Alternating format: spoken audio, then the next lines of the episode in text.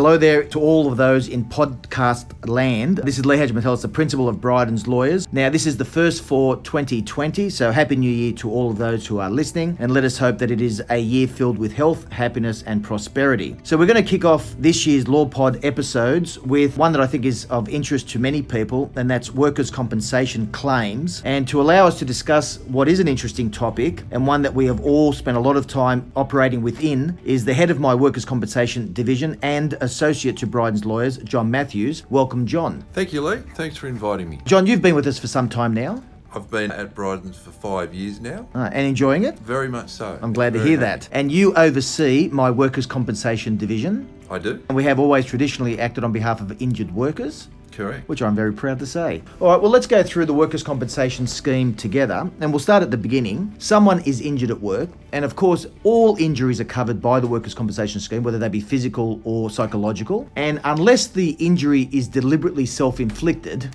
you are covered by your employer's workers' compensation insurance. That's exactly right. It's a relatively simple concept in that you need to be simply injured at work. Doesn't matter whether it's it's your fault or the employer's fault. It could be nobody's fault. The simple test is did I injure myself at work?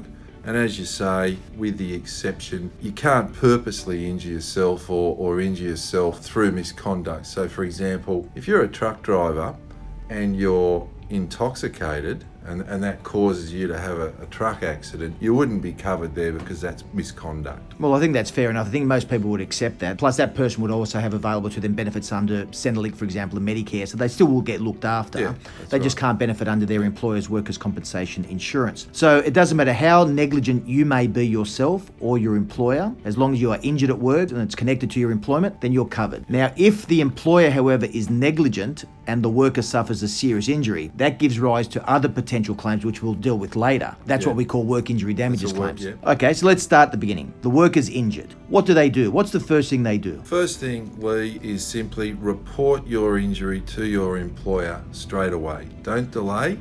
Go and tell your employer, I've hurt myself. Make a written report of injury. Your next step is to go to your local doctor, your GP, and get a work cover medical certificate. All GPs have them, so obtain one of them and give it to your employer. The other thing which you should do, in my opinion, is complete a workers' compensation claim form and provide that to your employer. You can also do this claim form now online and you can send it direct to the insurance company. So if you're internet savvy, you can do it all online. Are there time limits in relation to the reporting of the injury to the employer and lodgement of the claim form? You've got six months to lodge a claim. This assumes, of course, that the injured worker is able to actually report the incident to the employer or lodge the claim form. But if the worker has a very serious injury and is transported to hospital, for example, for emergency treatment and is very seriously disabled, then obviously that is taken into account if there's any delay. Yeah. In practice, what you find is for any serious injury where a worker is taken that day to hospital, the claim will be lodged by the employer. There are other types of injuries, of course, that come on over time, and there are other injuries which may have presented themselves even before the worker commenced employment, mm. pre existing conditions. Mm. Mm. And I think a lot of people are very worried that if they do have a pre existing condition which they exacerbate, aggravate with a new employer, they're not covered. But that's not the case, is it? No, it's not the case. A pre existing injury is very common in workers' compensation. We come across them all the time. If you take a 60 year old person, uh, a lot of 60 year old people will say, I have a bit of an issue with my back, I get an ache and pain uh, over the years. If that person then injures their back at work on a particular day, as long as the workplace injury makes that back condition worse, that is still covered by workers' compensation. Well, I mean, it's the old adage, isn't it, that the employer takes the worker as they find them. That's just exactly a- right. Just Yep, as you do in, that's in a common law situation. Yep. So if someone does have a predisposition to injury or illness or has a pre-existing condition, Yep. that's how they start that employment. There's a further injury which exacerbates that. Hmm. The employer or the insurer can't turn around and say, well, hang on a minute, you've had a previous problem, therefore you're not covered. No. You are covered. Now, one of the documents that a worker will come across, of course, is a certificate of capacity. What does that tell us? That certificate sets out whether an injured person is totally unfit for work, or partially fit for work, or fully fit for work. The certificate also sets out any relevant restrictions. For example, there might be lifting restrictions on a person with a back injury. The GP might say, look, you're fit for full work, but I don't want you you lifting any object above seven kilograms. So the employee returns to work with the certificate of capacity, sets out the limits on their ability to return to work, for example, maybe no ability to return to work or maybe a restricted ability. And the employer then has an obligation, don't they, to actually provide the employee with suitable work. That's right. Yep. And if the employer refuses or is unable to provide the employee with suitable work, there's a legal issue then arises, doesn't it, so far as the employee is concerned? Really, what happens there, an employer is, is required to provide suitable duties as far as possible. Okay? If you come across an employer who says, look, we're a small business, we just don't have light duties, we're, we're all doing physical work here. They simply say we don't have the ability to provide those suitable duties. That's not a, a, a, negative for the worker. The worker just continues to receive weekly payments of workers' compensation there. That's right, because if the employer refuses or is unable to provide suitable employment, the injured worker is treated as if they are completely unfit for That's work right. until the employer can provide suitable duties Yep. Or until the worker is completely fit to return to pre-accident Yep, duties. that's right. Well, at least that way the worker's covered. That's right. And there's no penalty as such for the employer. no, No, I mean they've got to do what's reasonably available to Yep. them. Yep. But if they just haven't got the capacity to provide suitable employment, then well they can't just make up a job, can they? No, they can't. So i- in those circumstances, and that and that happens every Yeah. now and then, I advise clients not to not to take that personally. All the injured person has to do is present that certificate, ask for suitable duties, and then it's up to the employer. All right, we'll, we'll touch briefly now on the benefits available to injured workers because that'll be the subject of a separate podcast in due course. But simply put, an injured worker is entitled to weekly benefits, medical expenses, and perhaps a lump sum. Now, in relation to weekly benefits, we call them weekly benefits as opposed to wages because it may not always be all the wage. No. It's a weekly benefit that's defined, Yep. and they're paid that whilst they're off work and whilst they continue to provide a certificate. That's correct. Yep. An injured person receives 95% of what they used to earn for the first 13 weeks they're off work. After that, the, the maximum rate of weekly compensation becomes 80%. Overtime is, is now included in the calculation of that worker's earnings. The government having amended the legislation in late 2018 to, to again incorporate a worker's actual earnings, including overtime. Unfortunately, superannuation is not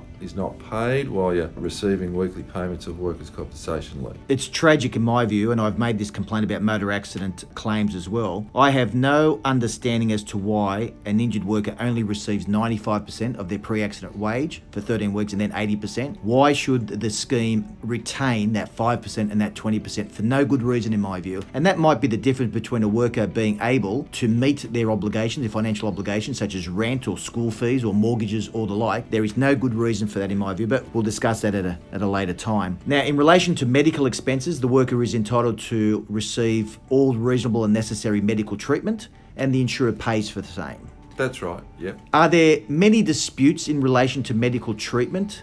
There are, and we typically see disputes arising in relation to surgery. So, an injured person's treating specialist says, I, I recommend you, you need an operation on your shoulder or your back. The injured person says, Okay, doctor, I, I agree with you. I want to move forward with that procedure. I think that will help me. Commonplace that in, insurers will say, No, we, we don't believe you need that operation. We pursue those disputes at Bryden's regularly, and we have a, a lot of success with them. So, Yeah, look, I, I can't understand how does an insurer anyone deny what the treating doctor recommends for an injured worker? I mean, so the injured worker would have to be obviously guided by their treating doctor, and you would think the commission and insurers should be paying huge regard to what a hmm. treating. I mean, no one proffers advice concerning surgery unless they believe that the injured worker requires it.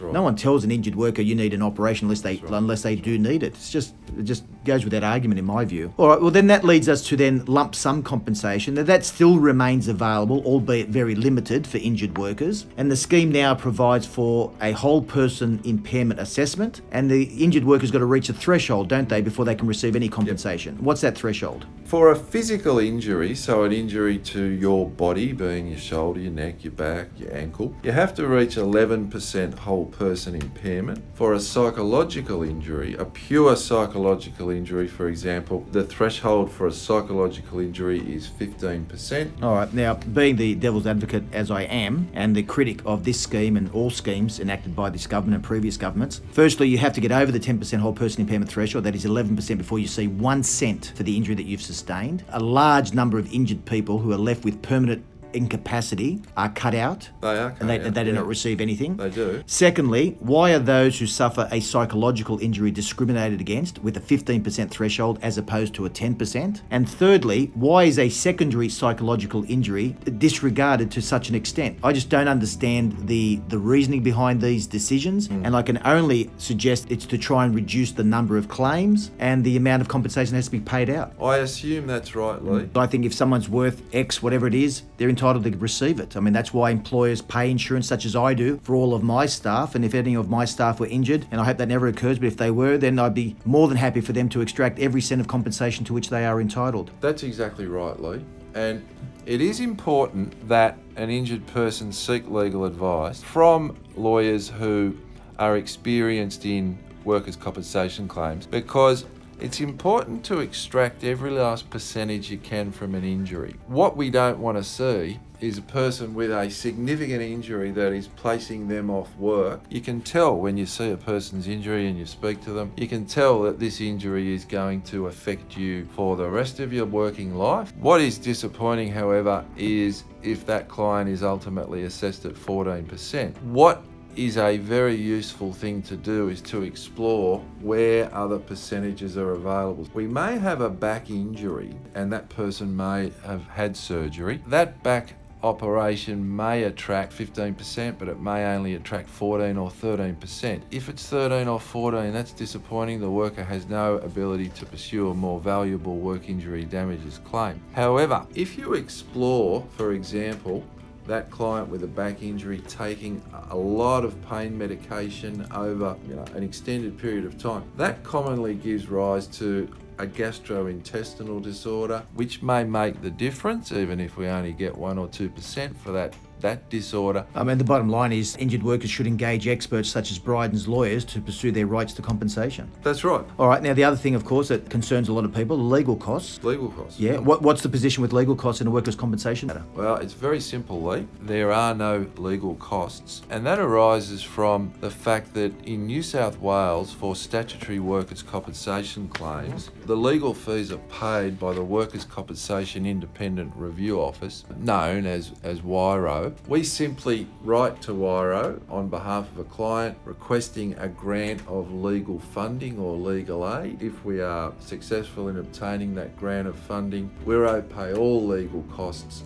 for that workers' statutory workers' compensation issue. So there is simply no cost at all. Uh, all right, well, thank you for that, John. The, the final thing that I'd like to touch upon is that the New South Wales and the Victorian schemes have obviously come under some scrutiny of late. And in fact, even as recently as 11 January, there was an article in the Sydney Morning Herald, or an opinion piece written by Adele Ferguson, who's a journalist and columnist. And it follows on from a Victorian analysis that's been undertaken of the Victorian Workers' Compensation Scheme that's come to a similar conclusion to that that was the subject of review in New South Wales. And I'd just like to extract a couple of comments from those articles. Uh, firstly, the overwhelming conclusion is that workers are not receiving prompt treatment. That in itself is enough of a concern. And it's also saying that the underlying picture could be far worse when you combine difficulties facing the financials of the scheme with recent claims experience. And the conclusion drawn by the author of the article is that if things go wrong, it will have a very significant material impact on employers, workers, and the broader New South Wales community. As, as, a businessman myself and a lawyer who's practiced in this area for over 30 years, I just cannot understand how successive New South Wales governments get it so wrong all the time. You know, they've enacted these scheme agents now. They're still arguing about the same things that we've been arguing about for 30 years. In other words, the financial viability of the scheme. We know that with increases in occupational health and safety measures, number of claims and the like have diminished, the value of claims have diminished. How do they keep getting it so wrong? I think perhaps that's not a, a question I should direct to you, but to those in power power. But at the end of the day, when they reform these schemes, it seems it's only the injured workers or injured motorists or injured people who suffer as a result of reform. I mean, these reports do raise serious issues. I think it's certainly a positive is that these reports have been written. I think an interesting thing I took away from the Victorian Ombudsman's report, the Ombudsman highlighted the human cost, the human cost of these decisions made by insurers. And you don't often see, or my experience is, you don't often see that, that highlighted, but the, the Ombudsman raises the termination of, of compensation benefits is done on occasions in Victoria inappropriately. There is uh, shopping for IME independent medical examiners who will ultimately, or they will find one who will decline a claim. But the Ombudsman picks up the human cost of those decisions. So, all these people who have their claims terminated, a lot of them have families, a lot of them have financial obligations. Those decisions made by insurers at the stroke of a pen have a big flow on effect, and, and we see that in, in our work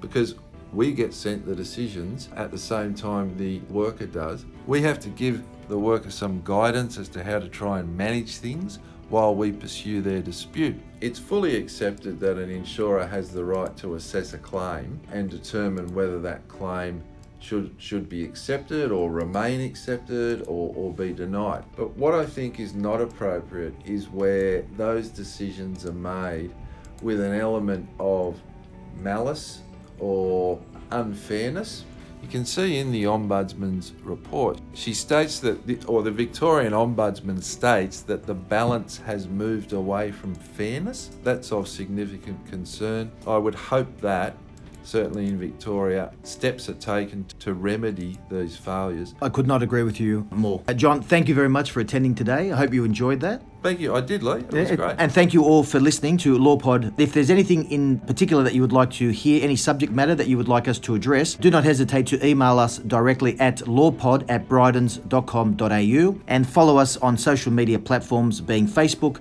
Twitter, Instagram, and LinkedIn. So tune in again for another special guest and thank you for listening this week.